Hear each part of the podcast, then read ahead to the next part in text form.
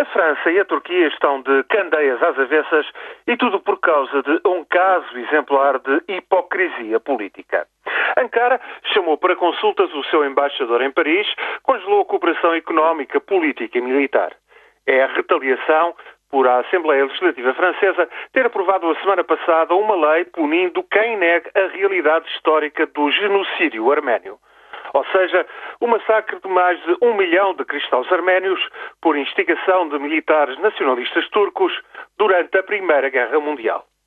A proposta veio da direita e foi apoiada à esquerda, porque em França, com presidenciais em 2012, ninguém quer hostilizar meio milhão de eleitores de origem arménia. Em princípio, deveria bastar a legislação a interditar propaganda racista ou xenófoba, mas a França, tal como outros Estados, criminaliza certos casos de genocídio, omitindo naturalmente outros mais delicados.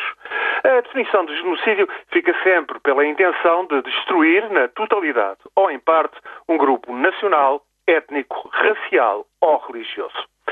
O governo de Ankara continua a recusar reconhecer a devida dimensão do massacre dos arménios, porque isso teria implicações negativas para a imagem nacional da Turquia.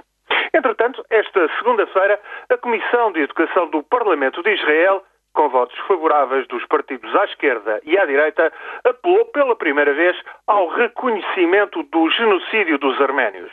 Israel sempre deixara de lado o assunto para não prejudicar as relações com o velho aliado turco. Agora, o presidente do Parlamento israelita diz que é uma questão não política, mas sim moral e que os judeus não a podem ignorar.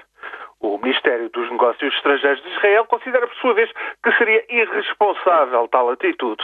Era irresponsável quando as relações entre Israel e a Turquia eram boas, continua a tratar-se de uma irresponsabilidade agora que as relações se tornaram péssimas.